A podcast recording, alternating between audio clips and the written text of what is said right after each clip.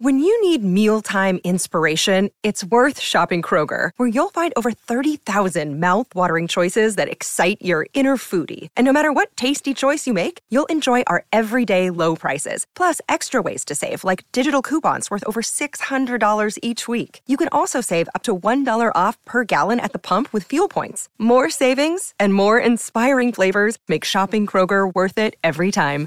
Kroger, fresh for everyone. Fuel restrictions apply.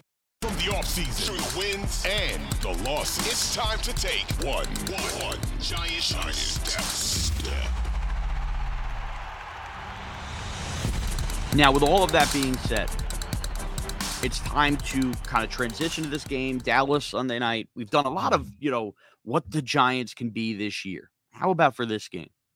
I have fears and I have excitement. Here are the fears for this game, and I think they are obvious ones. The last, everyone wants to point to that the Giants haven't beaten Dak Prescott. Forget the Pat Shurmur era. Forget the Joe Judge era. This is a new Giant core. It's not about what Giants three years ago did. This is a new Giants coaching staff from last year. They are 0 2 versus Dallas. And last year, they are 0 2 versus Dallas for two reasons. Number one, they, above any other team in the NFL last year, won the line of scrimmage battle with the Giants and kicked the offensive line's ass. Just a fact. Number two, especially when it comes to the second game, you can tie into the first game, Giants injuries were a huge part of that. Let's start with the injury part of it. In the Giants' first game versus the Cowboys, they did not have Dak Prescott. They had Cooper Rush. So you have to be fair. Dallas was dealing with awfully big injury themselves. But it was going to be Kayvon Thibodeaux and Azeez Ojulari's first game of the year off of their training camp injuries. And Kayvon Thibodeaux was playing that game with a knee brace, of which he admitted to me, Tiki, and Evan at Giant Camp absolutely hindered him. And that's why he played his better football the second half of the year when he got rid of the knee brace. The Giants in that game played Sterling Shepard, who at the end would get his season ending injury, Kenny Golladay and David Sills as their starting receivers. This year, you'll have Slayton fully ingrained in here, Hodgins, Parris Campbell, you'll get the Jalin Hyatt. Darren Waller will be on the field. I think that's a big deal. But more importantly, in the second game, people forget that was when Xavier McKinney was out with the ATV incident. Adoree Jackson, their best corner who covers CeeDee Lamb, was out after he was returning punts. Evan Neal was out at that game. Azeez Ojulari was out in that game. There were others out in that game. It started to stack up. The Giants, if you look back, played like nine guys that were essentially practice squad players versus the Dallas Cowboys in significant roles. Their starting corners were Rodarius Williams and Fabian Moreau and we're going to freak out that the Giants are starting Deonte Banks and Tre Hawkins in this game along with Adoree Jackson. And the Giants led that game at halftime. And the Giants were in the first game versus the Dallas Cowboys into the late in the fourth quarter. In fact, they had a chance to go down the field and either tie or take the lead. And David Sills is slipping on the field, leading the picks. Kenny Golladay dropped a huge third down. I mean, the Giants were set up last year it was just a talent thing. It was just a talent thing with the Dallas Cowboys. Now, this year, what can they change? right off the bat, Daniel Jones ran for his life in game one, and Micah Parsons found a way to wreck the game. I think Dallas would be stupid to keep lining up Micah Parsons over Andrew Thomas, but maybe they will. Evan Neal, this has to be a big show me game from Evan Neal. Look, you draft the guy seventh overall. I don't think it's too much to ask that the guy becomes a great right tackle in football. You didn't even draft him to be a left tackle. Um, but I guess we would sign for adequate right now. You'd sign for for decent right now. Evan Neal's injury, I think, derailed this season. I'm expecting him to take an enormous step. And by the way, he better because the swing tackle situation is a problem.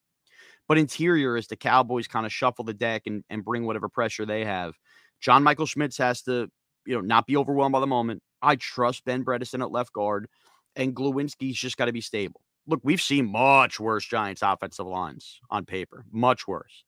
I think we're teased a little bit because it's not quite perfect yet, but the Giants offensive line has a high ceiling, especially if Josh Ezeudu figures it out and gets going. Has a very high ceiling. And the floor is at least higher than it was. But it's still in a spot where if JMS is an overwhelmed rookie, if Evan Neal becomes a bust, it's possible. where it can wreck the game. I mentioned the giant corners. That also remains a fear. Adoree Jackson playing in the slot on CeeDee Lamb is the right move. Look, he's not Revis, but we love Adoree Jackson. He's a top 20 corner in football at least. Have him stick the Cowboys' best receiver, follow him all over the field. And that's where the slot stuff will come into play. So when you talk about the Giants starting two rookie corners, yeah, well, you really play three corners on the field. But remember, Adoree Jackson is still the number one corner, despite the fact that he'll be playing a lot in the slot because he's playing over CeeDee Lamb. In their ba- if they go base packages with two corners, you think Adoree Jackson's coming off the field? No, he's not. So that being said, Tre Hawkins, who by the way, that was the sixth round pick used that we got for the Kadarius Toney trade, and first rounder Deonte Banks. No doubt, rookie corners tend to struggle. But remember, the Giants didn't draft at least Tre Hawkins in the sixth round thinking we're drafting this guy to start, and they're not starting him because of injuries. They're starting him because he performed that damn well in camp. So, still a scary proposition. It does fear me that, you know, they get exposed and those guys are running like chickens with their head cut off. But I'm going to trust Wink Martindale to scheme. And in the second game last year on Thanksgiving, Kayvon Thibodeaux nearly wrecked the game. He was getting pressure after pressure after pressure, and that was without Azeez Ojulari. Uh, I think it was Dougie Analytics on Twitter. Giant fans know him well. If you don't, give him a follow. He had put up the Giants only played last year 50 snaps total, which could be a game with Kayvon Thibodeaux, Azeez Ojulari, Leonard Williams, and Dexter Lawrence all on the field at the same time due to injury. All four of those guys are healthy.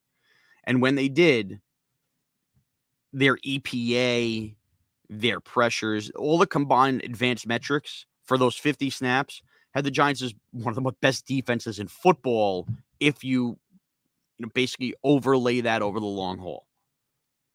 Well, it's a big deal. The Giants, as Brian Daboll stated earlier in the week, are healthy. Absolutely healthy. A couple people limited, but we are going to see you may not see a healthier version of the New York Giants than you do on week one on Sunday night. We can't play the injury card. Everybody should be out there, barring something catastrophic early. Uh, I am giddy slash anxious slash interested. Fears be damned to see a healthy Giants team versus this Dallas team.